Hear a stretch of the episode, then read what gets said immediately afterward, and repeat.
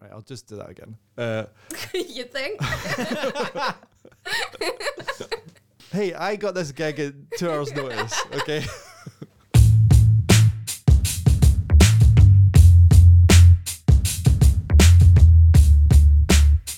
Hello and welcome to the Cine Skinny, the film podcast from the people behind the Skinny magazine. We're back at EHFM. Thank you to Jamie Pettinger and the station for having us again. Be sure to listen to EHFM at ehfm.live. It truly is the best radio station. Yeah. Basically, all the cool people I know seem to have shows there. Uh, just cool guys. uh, I should say for regular listeners who may be confused, my name is Jamie Dunn. I'm sitting in for Peter Simpson, who is unfortunately not too well today, so he had to cancel hosting today. So, Peter, please get well soon. But I am joined, as ever, by Annie Burrows. Hello. Annie, I believe you were patient zero in this plague that's uh, No, sweeping the uh, office. Editor in chief was patient zero. Okay. I think she was ill first, then I got ill, then I gave it to someone else, who I think then gave it to Peter. You're the super spreader. Though I Yeah. was sitting next to our editor in chief the day before she got either ill. of us got ill. So I don't know where it came Oh, from. So you could be patient zero. it could be. Yeah. It was possible. I mean, I'd been at the Young Fathers at the Barrowlands right before. Yeah. So Essentially, Yeah. if you meet someone from the skinny in the street, avoid them at all costs. yeah, we yeah, are yeah, yeah. We're spreading something, and it's like a weird something. I felt like dizzy. Like I was, re- I thought I had long COVID because I was like, I felt really stoned. like, I mean, like, you may have just been stoned. I may Yeah. have Is just been stoned, but I don't think I was. I don't remember doing it. Um, I think I just felt like really like, like not with it, like really lightheaded, like very strange, a really strange illness. I think we have incubated, kind of like with COVID and the bat. I think we are the bat. Oh no. Yeah. Well, Peter, look forward to that. uh, uh, and I am joined by Ellie Robertson. Hi, Ellie. hi, How's it going? I'm okay. I'm better now. So That's good. See, there is an end to the tunnel. You come out the other side feeling healthy and stronger. Totally. You know, if it doesn't kill us, it makes us stronger. I'm stronger. now paranoid though, so I've started wearing masks again. Like I wear masks on buses and subways now, just because I'm like, yeah. last winter I was just ill all the time Mm-hmm. because I think that no matter what, everyone's immunity is down. So Yeah. now I'm like, I'm gonna be a a, a mask queen. That's queen, yeah, baby. Go for it. Yeah. So, uh, okay, shall we? Shall we make a podcast, guys? Yes. Okay. On today's show, we're going to delve into Saltburn, the new film from promising young women director Emerald Fennell. We also check out Tish, a documentary about photographer Tish Murtha uh, from Paul Sng. And in honour of our favourite little freak, Barry Keoghan, um, who stars in Saltburn uh, as a chaotic figure, and let's face it, he's a horny little chaotic figure in all of his films. uh, we are going to be celebrating Barry and talking about our favourite horny figures in cinema. It's a very loose theme. I don't know how this is going to work. As you can tell, it probably wasn't thought out that well. We did we discussed this Yeah. numerous times, and we still decided But but but nobody knows exactly what it means. So. No, no, no. There was like a conversation earlier where Ellie was like, "How are we defining horny little freak?" I was like, "Fucking Like, hell!"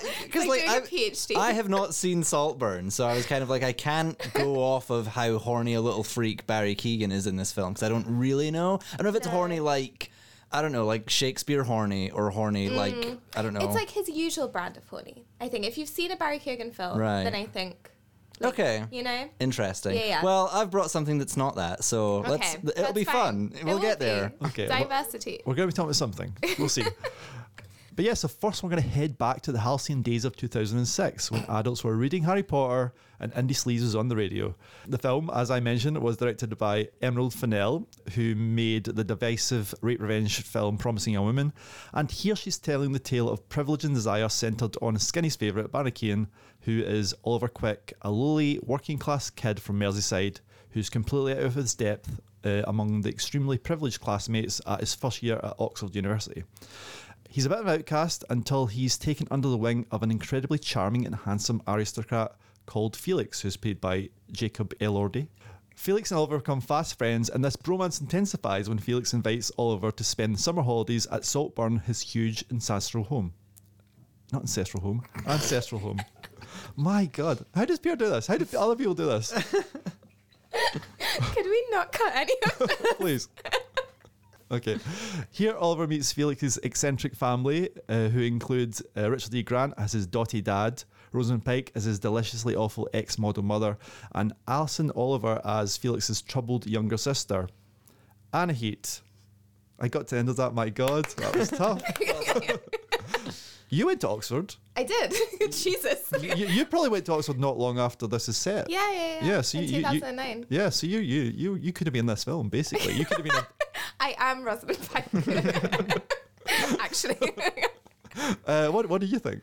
Um, yeah. So this is this film does not have like an original bone in Oh its God, body. yeah. I'm gonna like start off there. It is Brideshead Revisited for the kids that like take care and listen to the Kinks. Is it the Kinks? Do I mean the Kinks? The Kooks. The Kooks, The. Kooks. Remember the Kooks? Wow, they were great.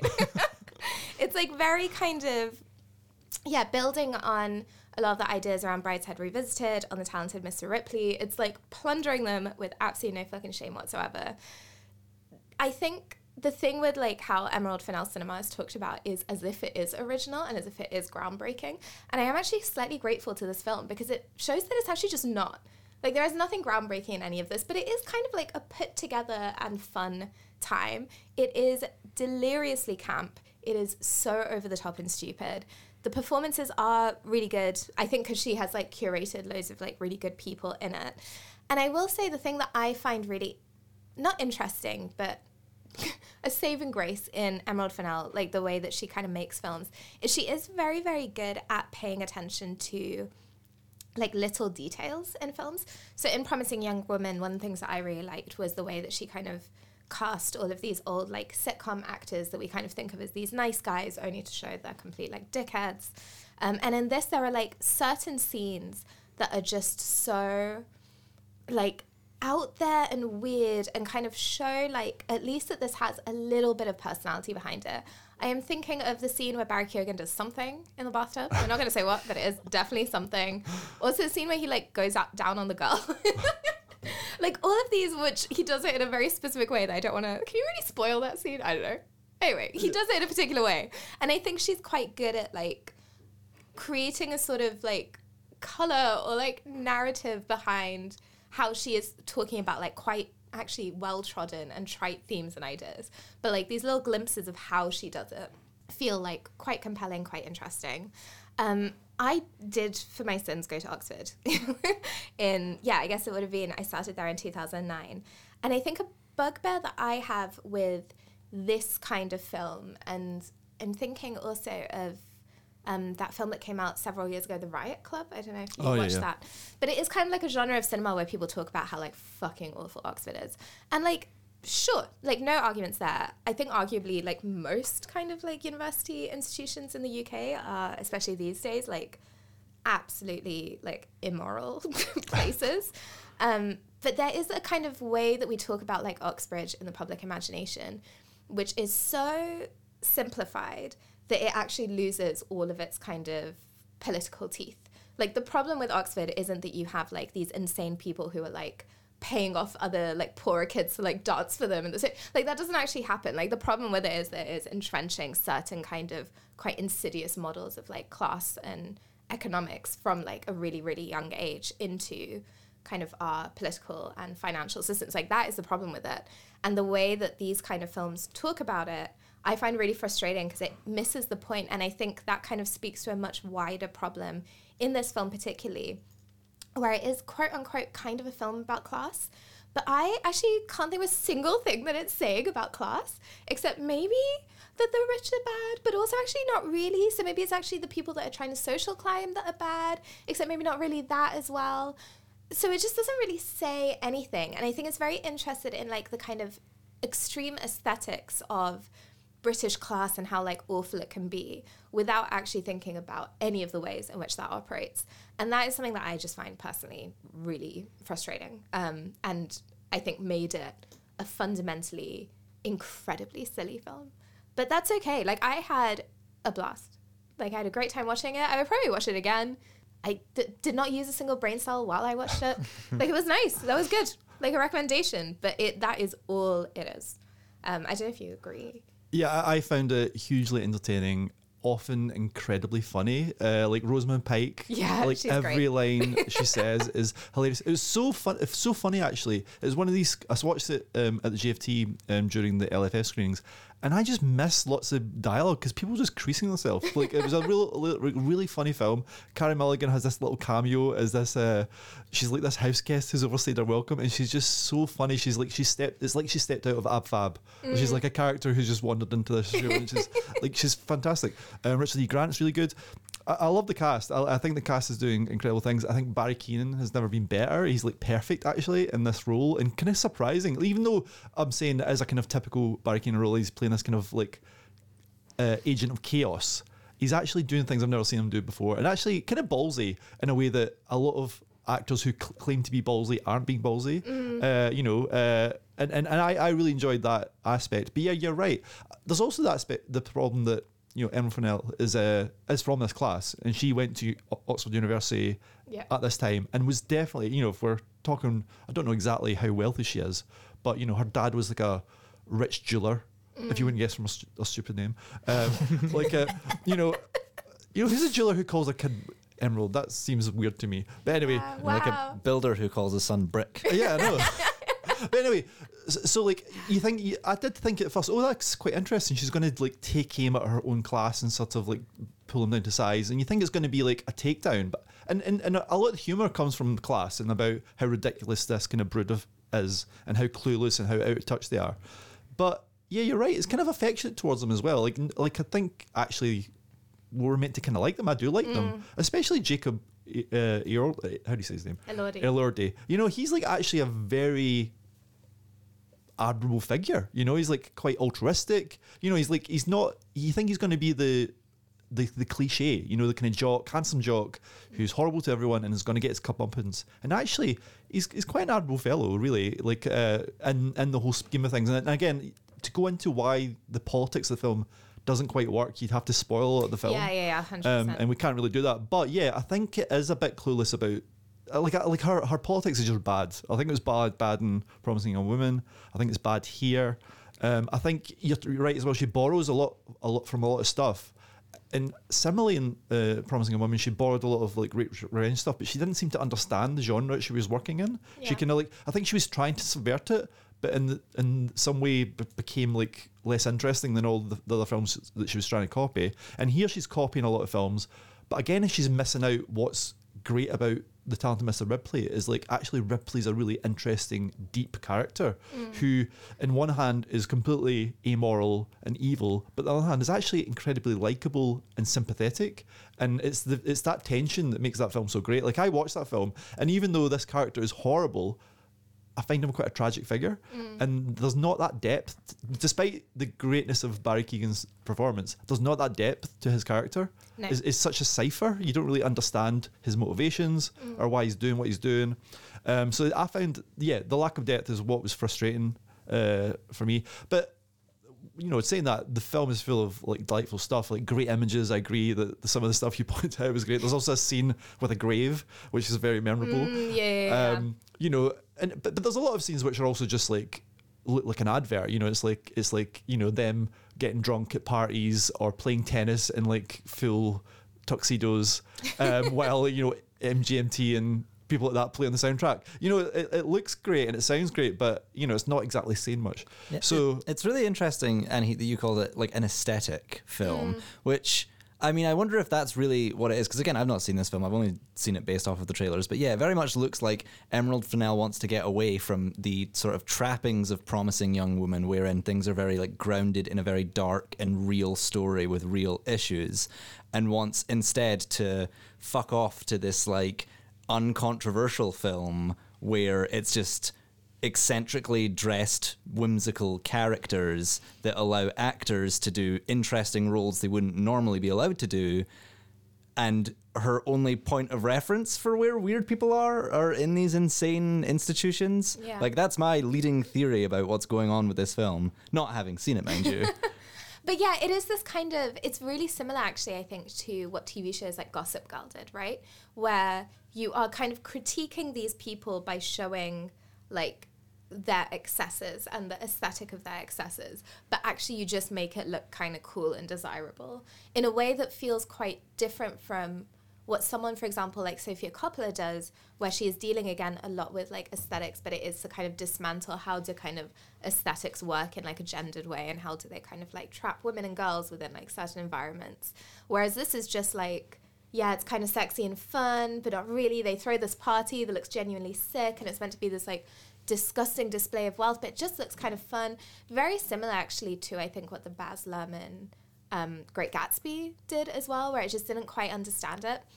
And I think like what you said about like Jacob Elordi actually being really likable, I think is yeah, actually not the problem with the film, not they need to be unlikable, but it reminded me a lot of that kind of line in The Great Gatsby, like in the book where it kind of talks about how like they were careless people. And I think that is what these kids are. Like it's not that they're like out and out like evil in some ways, it's just that they're like thoughtless towards other people and they can just like be mean to you and they're just kind of bullies in a way. They won't like ask you to sit with them. They're really shitty. Um, and what the Great Gatsby did was it kind of deconstructed how that was actually like a kind of moral failing and how that had reverberations. Whereas in this, it kind of feels like she's saying like, oh, but that is kind of the worst thing that they do. And it's Yeah. like, oh, I don't know. I don't know if that really understands how any of this operates. Yeah, and I think that one of the worst things. I mean, I think it actually is quite a good film, but there's things that she does is are, are terrible towards the end, and it's just like what it is is a lack of confidence and a lack of subtlety. Mm, like, like mm-hmm. there's a there's a, a moment where she like reveals some information where she doesn't really take the intelligence of the audience seriously. They think we we've missed some obvious things. Like like I think most people have worked out where the film is heading by like three quarters of the way through, and she kind of hammers you over the head with what's happening. And it was interesting because I watched the film I watched straight after this, like a day later, was May December, which is another kind of camp, really enjoyable satire um, of of a sort of a certain sort of type of uh, person, like a kind of class. Um, but it's like really much more morally interesting and nuanced, and it It's doesn't so subtle, that Yeah. film. That is so like entangled and interesting. Exactly. So it's just it's just uh, watching it side by side with a filmmaker who doesn't feel he, ha- he has to tell you everything and sort of lets the audience make up their mind about characters. Whereas a uh, a director who really wants to tell you everything about the character and doesn't trust you to have your own opinion. I think that's just the difference. You know, it's like yeah, you're right. It's like filmmaking on the surface. There's kind of no depth, no kind of like a yeah. It's not. A, it's a film I might rewatch because it's funny, mm. but it's not a film I'm going to rewatch to try and dig into it and understand more. You know. No, no. Yeah. Yeah. So, so, agree. So, I, but it's way, uh, that might sound like a pan, but I would actually say go out and see this film I because would it's say go so fun. see it. Yeah, a hundred percent. I probably will go again when it's in the cinema. Like I kind of want to just like take some friends and be like, look, look at this. And in a way, I also sound like I'm quite hard on Emma Farrell. I kind of like she's out there doing her own thing, and like you know, maybe it's it's fine to be making stupid films that are entertaining. I've always maybe- liked her in her acting roles. I think she's a very good actor. yeah. what has she done aside from Barbie and um, Camilla Parker Bowles?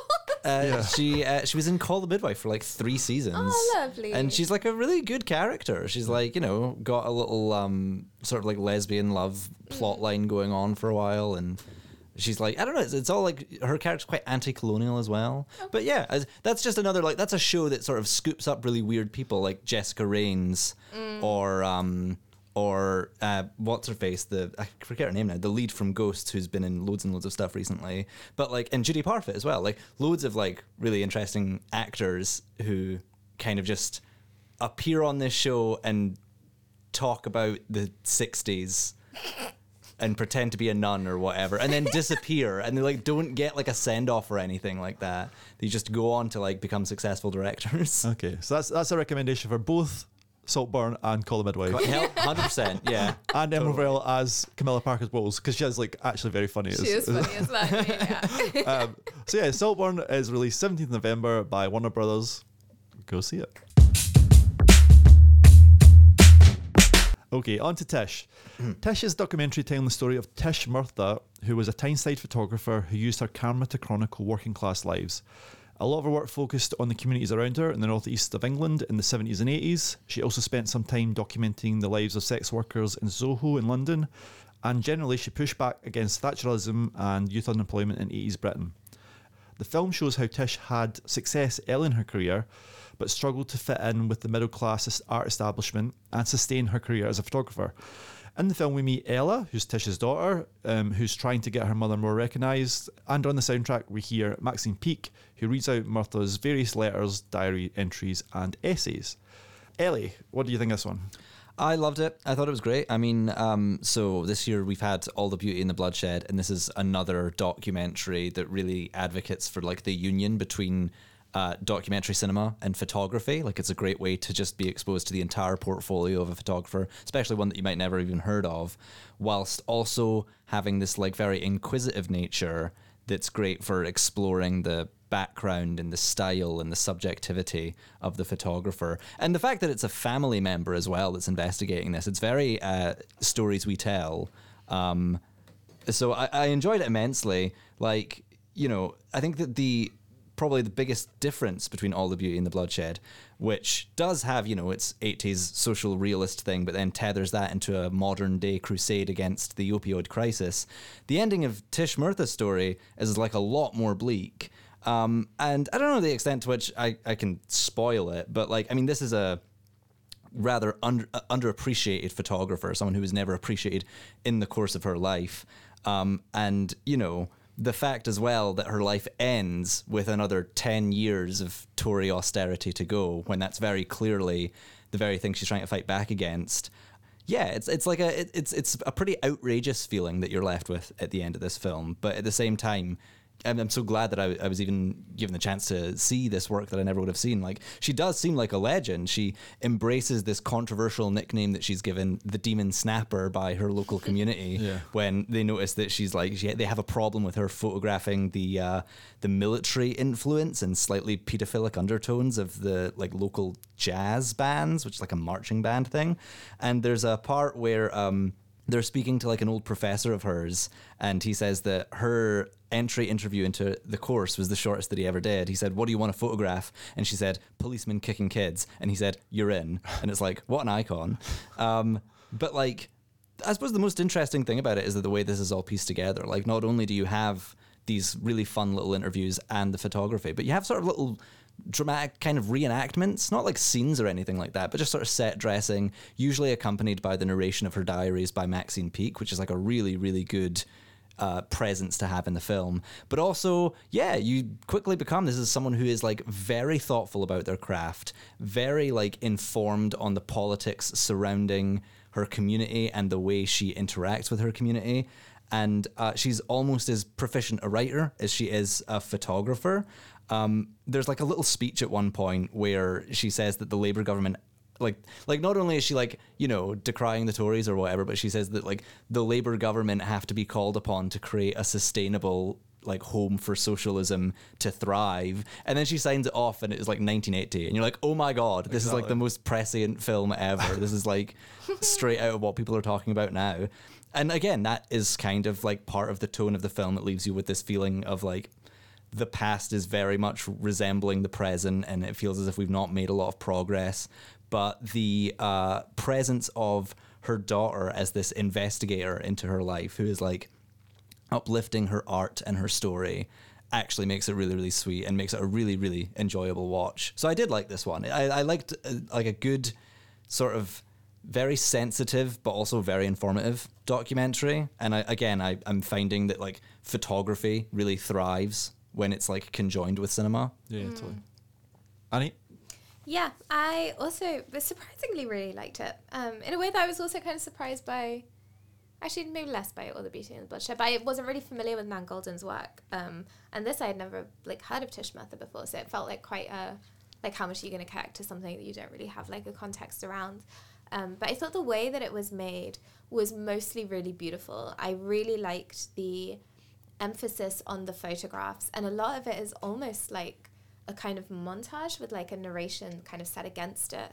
And I think that is because you're absolutely right. That kind of meld of like photography and cinema works really well. But I really like it when they allow the language of photography to continue to speak through cinema rather than kind of reconstituting it or whatever. There were a couple of points where it kind of has like almost a bit of a like slightly not even melodramatic but quite like emotionally laden like reenactment-y kind of thing. Um, and i didn't super love that but i think that is just more a personal thing. I don't really like reenactments or whatever in documentaries or kind of you know like that figure from the back that's like an actor but it's meant to be the person. Like, it's just not my favorite way to like tell a story but like it doesn't happen it's not definitely like the bulk of how the story is told. There was this one bit where they're talking to someone, can't remember who, um, but the the daughter is interviewing someone, and they're looking at this one particular photo, and I think the man says something like, "It's just the kind of photo that you could only take if you were there for a long time." Like if you were sitting with this person for a long time, if you were both generally within that community, but also within that specific environment for like hours. And I thought that was actually just a really gorgeous way of thinking about a lot of these ideas around like class and community and how it kind of navigates them in that it is about yeah the people that are there and the people that use these kind of um, like artistic methods or bring in something new to the community but they are still incredibly embedded in their community. And it felt like that was what she did. And i think you can kind of see the legacy of that through her daughter which again that was something that i was not 100% sure of like at the beginning of the film. It reminded me a little bit of um, was it that polystyrene documentary where the daughter was also involved? Well, this is the same director. It is the same. Oh, okay. Well then, right, right, right. Okay, that goes to show. Um, so yeah, like that same model of having like the daughter involved, and I think I felt like a little bit hesitant about like always telling like particularly female artists stories through this kind of family but actually the way that the daughter approaches it she understands her mother's work so well and she is angry about it. Like, mm. it's hmm. not just the kind of investigation of, like, what was it like and tell me this and, like, wanting to uphold her legacy. It is a continuation of her legacy in a lot of ways, of, like, the people that she talks to and the way that she talks to them. She has her own perspective and her own voice and things that she's like, no, that isn't acceptable. The ways that you were treated was, like, bad. And I actually thought that that worked. It didn't feel like she was just, like, a conduit for her mother. It felt like she was kind of, like, continuing. Um, or not continuing the opposite of that. My brain is not working. Like her own kind of person, her own voice, which was really good.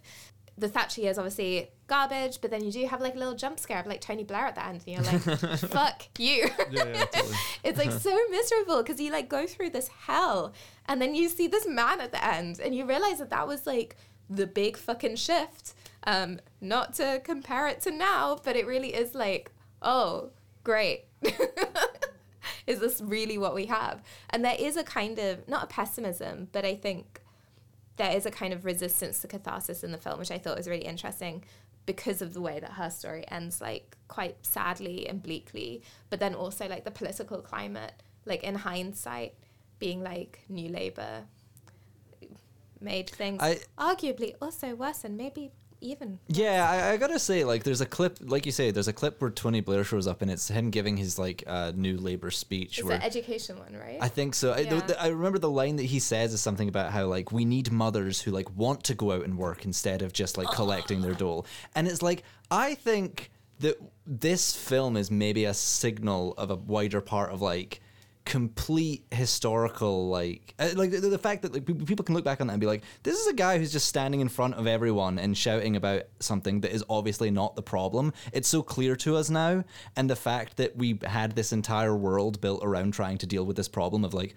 poor people don't want to work and it's like that was never the problem so it's very infuriating and it's a very political film that is no doubt going to make you like turn to the person you're next to or whatever and start up a conversation afterwards. Yeah. But also like as much as a political film is, it is a cultural film. Like we started talking about how you know the reason that you can't get i mean her photographs are just absolutely incredible particularly in the like expressions that she captures on people's faces mm. whether they are like a couple who are sleeping rough, but they're like cuddling up next to each other, or a guy at the pub who's laughing with like no teeth. And it's this thing of like, wow, it's a lot harder to capture. I mean, it was hard then, as you said, like we learned that she had a really professional approach to her craft where she sat with her subjects for a really long time. But it's even harder to get photos like that in this context because I almost feel as if everyone knows how they're going to respond to a camera. Whereas we learn in the documentary that she grew up in what was it like the poorest square mile of Britain at that time, and like you know, pilfered her camera from a, a derelict house, and everyone in her community would probably never have been photographed in their lives before, mm. you know? So it's like people have very naturalistic ways of responding. And so you've captured this person in an expression where, yeah, like nowadays, from a very young age, people have pictures taken of them and very quickly, you know, decide their own way of responding to a camera. So it's like a perfect little like historical, cultural, and political artifact. This entire like body of work that we see in this film. Yeah, no, totally. Yeah, I thought I agree. The the photographs are just the star of the show. is so good. Like because we have seen we see pictures like this all the time. Like in the eighties, there was so many photographers doing work like this, where it's like they go to towns like Glasgow, uh, you know, um, Manchester, like these kind of post-industrial towns and take pictures of like kids with bare feet and like dirty faces and like it, there, there was a kind of poverty safari kind of like style of photography that you can go and you can still pick up these books. But these are different and it's because she's from the community. They don't you know these are people like you say having fun kids messing around. It's like not focusing you know it's shown like t- t- uh, life is tough, but it doesn't feel like an outsider looking in. You're because like that's what most photographers would be: middle class people going to these areas, like and almost like aliens looking at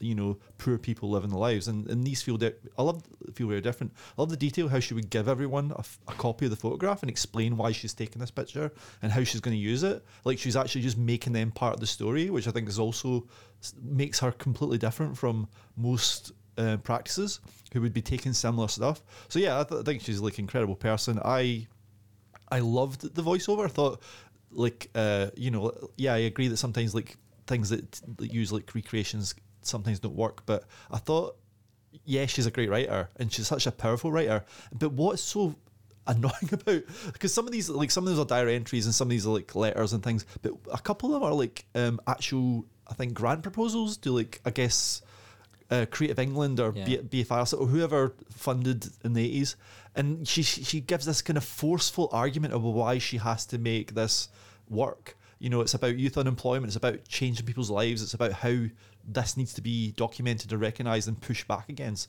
And then it just ends by she didn't get the grant, and it's like uh, it makes you so angry. Who's handing out this stuff? Who could listen? Who could read that application and not think it was important? So yeah, yeah, it's a film that makes you angry. Um, it's, it's just yeah, it's it's it's, it's gonna get a happy story. I, I love how like you know that her daughter has, you know, as she is creating this legacy. She's getting this film made.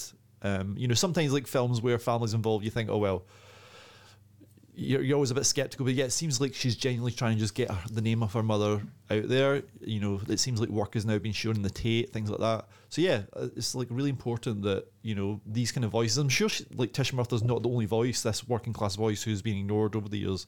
Like voices like this are like discovered and you know um, being shown to more people because yeah. I, I, I thought that stuff is just But like, it's easy as well to forget that it's like family members who are talking about this person in these little like modern moments. Like that, obviously, it's her daughter who is sort of leading this discussion, but like the people she's interviewing are her own uncle, Tish's brother, and like friends of the family who knew them all and stuff like that. But you very quickly forget it because her work is so complex and so like deeply representative of the culture itself that like you know it's not personal to them. It, it's a it's a cultural thing, and uh, yeah, the fact that everyone kind of uh, like has their head screwed on right and recognizes her for the artist that she was, even though the whole point of the film is that the rest of the world didn't, um, is like a really just like gripping way for these conversations to go in. Totally, yeah. So I think uh, that's a thumbs up from everyone on Yeah. Tish. Uh, that is also released on the 17th of November. Uh, that's out by uh, Modern Films. Uh, go see it. In honour of our favourite little freak, Barry Keoghan, who's a horny little figure of chaos in all his films, we're going to be discussing our favourite horny figures of chaos in cinema. Yes, it's a very convoluted uh, subject, but bear with us, people. So This who, is going to get the clicks. People are going to want to listen to a podcast episode about horny little freaks. uh, who wants to go first in this? Um, do you want to go first? I, Yeah, because yeah. you have the I mean- timely one. Oh, I've got a. I mean, I I've- would usually go to one of you, but you're both horny freaks, so it's like Yeah, it's like, like you're both authorities you're on both, horny ho- freaks. both equally horny and freaky. So who, who'd I go to first? Um, I'll go first because this film is out now. Dilemma. On you go. Um, so, like, this might seem backwards, but I really like films where you can have queer characters that are also pitiful, horny little freaks. It's like, I, I guess it's like a triumph, right? That LGBT media is now so vast that you can have these like two ends of the spectrum. Like on one end of the spectrum, you got like Heartstopper, where Oh, it's yeah. all very like serene and mm. cozy, and everyone's super respectful and kind, and it's kind of that fantasy that you know queer kids at home might not get. So it's like it exists for a reason, and you know Uh, it's part of why loads of people like it. But even though I like it, you have to admit, everyone in that show is such a fucking goody goody. Like, it's a world where like teenagers are these like you know flawless like romantic angels, and I was getting desperate for like good representation where queer characters have the right to be rampant shitheads. which brings us to bottoms, um, which is the other end of the the queer representation spectrum. This is a world in this film where everyone is a freak uh, because it's high school and they're catatonically horny amoebic losers who are like not always in the right, who don't always make the best decisions. But the film really invites you to laugh at them. So if you're not familiar, it's uh, Rachel. Is it Sino or Senot? Senate. I think. I think so. And uh, the Bears Ayo Edebiri, who are playing two teenage girls who start a quote unquote women's self defense class with the ulterior motive of just wrestling with the hot girls. um, and it's so dumb, but it's like. It is that raunchy teen sex comedy that is for people who are on top of their feminist rhetoric. Like it is, it assumes you've at least seen Barbie. Like the male characters who are these sort of like you know ma- like antagonistic football jocks who are stealing all the girls. They are like the men in Barbie. They're a squadron of best friends who are actually incredibly like sensitive and delicate and precious, but everyone has to accommodate and privilege them because they're just like too stupid to be held accountable for their actions. And those are the kinds of characters that usually dominate the raunchy teen comedy like American Pie or whatever. But I think it's healthy to have a film that explicitly states that teenage girls are equally awkward, equally horny, and just, you know, massive lunatics about, you know, I don't know, making out with people. There's uh, points where like their you know sparring partners in this club say, "Stop smiling, I'm kicking your ass," which is like just the perfect like you know frazzled by horniness teen brain thing. And uh, like my favorite thing I think is that you know the world building of this world where everyone is a freak. So like the pretty popular girl that Ayo Edebiri is crushing on uh, has a quote. She's like, I, "I really love it when people use violence and raise their voices for my benefit. Like that's my love language." and uh, you know, there's the like with all these films, there's a trope where we have the, the climactic kiss on the football field in front of the whole school, and the characters are all like staring amazed, and one of them says to himself like, "Oh my god." I'm gay, and another one says, "Oh my god, I'm not gay. I, I just love gay porn." I love that line. and it's just like everybody down to the background characters like there you know I went to see it with my partner, and he did not notice that in all of the shots where the school mascot is in the background, it's like a furry sort of Viking dog mascot that just has a gigantic dick. like there's a there's like a blink and you miss it establishing shot of the classroom with all the like the football jocks that are sitting in the background. One of them's just in a fucking cage for some reason, like a go-go cage with his like desk in it. But like yeah, I mean it gets really like frenetic and ridiculous. There's kids who like want to burn down the school or kill their stepdad, and it like flirts with that darkness in a very funny way. It's just so unhinged from beginning to end, and I think that's great. I'm I'm excited that like LGBT pop culture isn't so sanitized that we can't show queer teens being like ravenous, violent little psychos, which they like often are. Like this is if you if you've got a friend of queer friends in high school, this is gonna be better representation than like Love Simon will be for you. So true. Yeah, I'm really disappointed because I only I did actually try and watch Bottoms last night for like, but my my computer wasn't working. It was like some internet problem. I, I gotta say, I don't know if it was just hard. I wasn't getting on its wavelength. I don't know what was happening, but I just I could tell jokes were happening. I just wasn't laughing along. I don't know what it is. I just I just feel like I was the problem. But uh, this is cinema. I think watching it in the The, cinema the thing is, like, fun. I went. It's been out for I don't know how long now. Like a week, I I think it's kind of the thing where this isn't the hugest audience. Like, this isn't the biggest market audience that they're going to capture. And I think it's already been out for a while. I think that in it came out ages ago in America. Like, it came out at the beginning of the year in America or something like that. So, like, anyone who wants to have seen it will probably have I don't know pirated it or something. So when we went to go see it, it was like us and like two other people. So I was kind of like, hmm, it's it's you know an uphill battle really because if they tell a joke, it, you're not going to be laughing with an audience. It's going to be quite quiet. And I d- yeah, I admit like at, at the beginning you do have this sort of feeling of I can't tell whether or not these characters are like just annoying. I can't tell if this is cringe. I can't tell if this is like clearly written by like older people who are trying to do the whole like, you know, young trendy teenager thing. But like you you do eventually like begin to especially like as, as the the comedy gets physical as well it is a surprisingly violent movie with lots of like Yeah, yeah, action yeah. scenes and that really like gets the energy up and makes it funnier i have heard from some people it's incredible on the second watch like I was going to say that because the film it reminded me of when I was watching it. I was like, this is kind of like a little bit like maybe it's because all the, the the jocks wear uh, um, their football gear inside, but like uh, it reminded a little bit of but I'm a cheerleader, Mm. um, and I think and I didn't actually like that the first time I watched it, and now like every time I watch it, I crack up because I kind of like I'm on its and you, like the thing about these films as well is you're kind of meant to anticipate the joke. Like you know, American Pie. I, I'm not an American Pie fan. I don't even know if I've seen it all the way through. But it is like people kept watching that film, and it, it became a reference point. You kept having to reference things, and we're now in this age of raunchy sex comedy movies set in high schools or universities or whatever, where they are in fact like you know trying to get away from the really like gross misogynistic goo that like you know occupied American Pie, Yeah. like with Booksmart, the one that came out a couple years ago with Beanie Feldstein. Uh, there's one I'm gonna double check. I think it's called The Cut. That was on Netflix, and it's about like a bunch of teens who go out on a like camping trip, and one of them accidentally like cuts off his own dick. oh, I've, s- I, I don't know I've if it's called The Cut. It's not called the cut. Ew. I I remember. s- Ugh. Uh, what is it called? I, I remember this though. Horrible idea. It's got a lot of the characters. The, the, actually, package, it's the called The package. Package. There you go. and it's really funny. But also, like they ima- they managed to make a film around dicks, like dicks being the central plot point that is not just like obnoxious and hypermasculine. It's intersectional. Okay, I need to follow that. Um, I'll make this brief. Um, so I was trying to think of who my favorite like weird little guy in cinema is, and I would like to make the argument for Mr. Collins, played by. Is it Tom Holland or Tom Hollander? I always get them I think it's confused. Tom Hollander. Tom Hollander. It would be funny if it was Tom. Tom- Holland. Tom He's Holland Spider-Man. Tom Holland Spider Man, but he is also like an older, boring historian. Actually, I don't know if he's boring. That was really mean. he is a historian.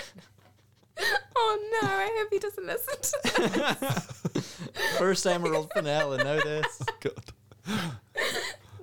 I always get confused who is who because there's too many of them. Anyway, my point being, uh, Tom Hollander in Pride and Prejudice, who plays Mr. Collins. I think generally that Pride and Prejudice for me is one of my favorite films. I think it is gorgeous. I think one of the reasons for that is that it doesn't just do what I think the 1995 adaptation kind of falls prey to, and that it's just like such a kind of faithful adaptation that there is nothing kind of texturally interesting about it really as a kind of like filmmaking endeavor. Whereas this one it's he has joe wright who directed it has like a real understanding of like how kind of visual language and kind of physicality and kind of the senses work. And he kind of brings all of that together to tell the story in a way that feels like you're watching a kind of craft happen and with Mr. Collins's character, he has so many fucking good lines. There's like the thing that I sent you guys on the group chat, the bit where he's like, like what a well proportioned Roman, what excellent boiled potatoes. no, these just like fucking ludicrous lines. But also there's this like one bit where he like keeps clearing his throat to talk to Mr. Darcy, who is like the very tall Matthew Macfadyen, and finally he turns around, he just like has to swoop out of his way to like avoid being like knocked over by him.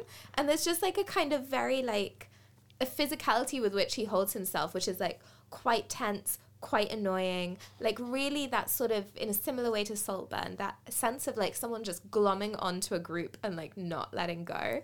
Um, and he does that like really, really well. And you do end up feeling like really sorry for him. There's like a couple of bits. Um, I think like the camera pans to his face after like Lizzie rejects his proposal.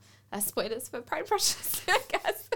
Um, and then there's a bit where she's gone to like see him and her best friend who like married him like a few months after, um, and he is like showing off about the house and he's being really annoying and really cringe. He's like, I just think it's like perfect and blah blah blah. And as the two girls like walk out, like barely listening to him, and he's like, I just think like anyone would be proud to call themselves mistress of this home. You can just like see his little face, like, and I think there's just something really good about the way that Joe Wright in that film with him and like with all of the characters just pays attention to a kind of detail and rhythm of storytelling that I really love. He's just like so weird it just truly w- could you imagine your parents being like you have to marry him could you imagine like I, like ugh. I- it's been a while since I've seen it, but the thing that I remember most about the Joe Wright Pride and Prejudice is that like the the actors, or at least you know the main actors, they're always like laughing their way through their lines, which gives it a real like good Yes, sense of like these. yeah. It is really like flowery, elevated, almost hard to discern language sometimes, Mm. but like the the fact that they're like giggling their way through it makes them very believable young Yeah. girls. So the fact as well that you have like Tom Hollander as Mr. Collins who comes in and you're right, like he's saying this stuff like, you know, these are the best boiled potatoes I've ever had. And it's like he's he's reading his lines like he is reading out loud from a book he doesn't understand. Yeah, yeah, you know? yeah, and it's it's it's this thing where I think it's he's the perfect foil to Matthew Macfadyen as Mr. Darcy who's like how can you fall in love with someone who's being a dick? But also like how can this guy who's being a dick not at all be any amount of threatening to you?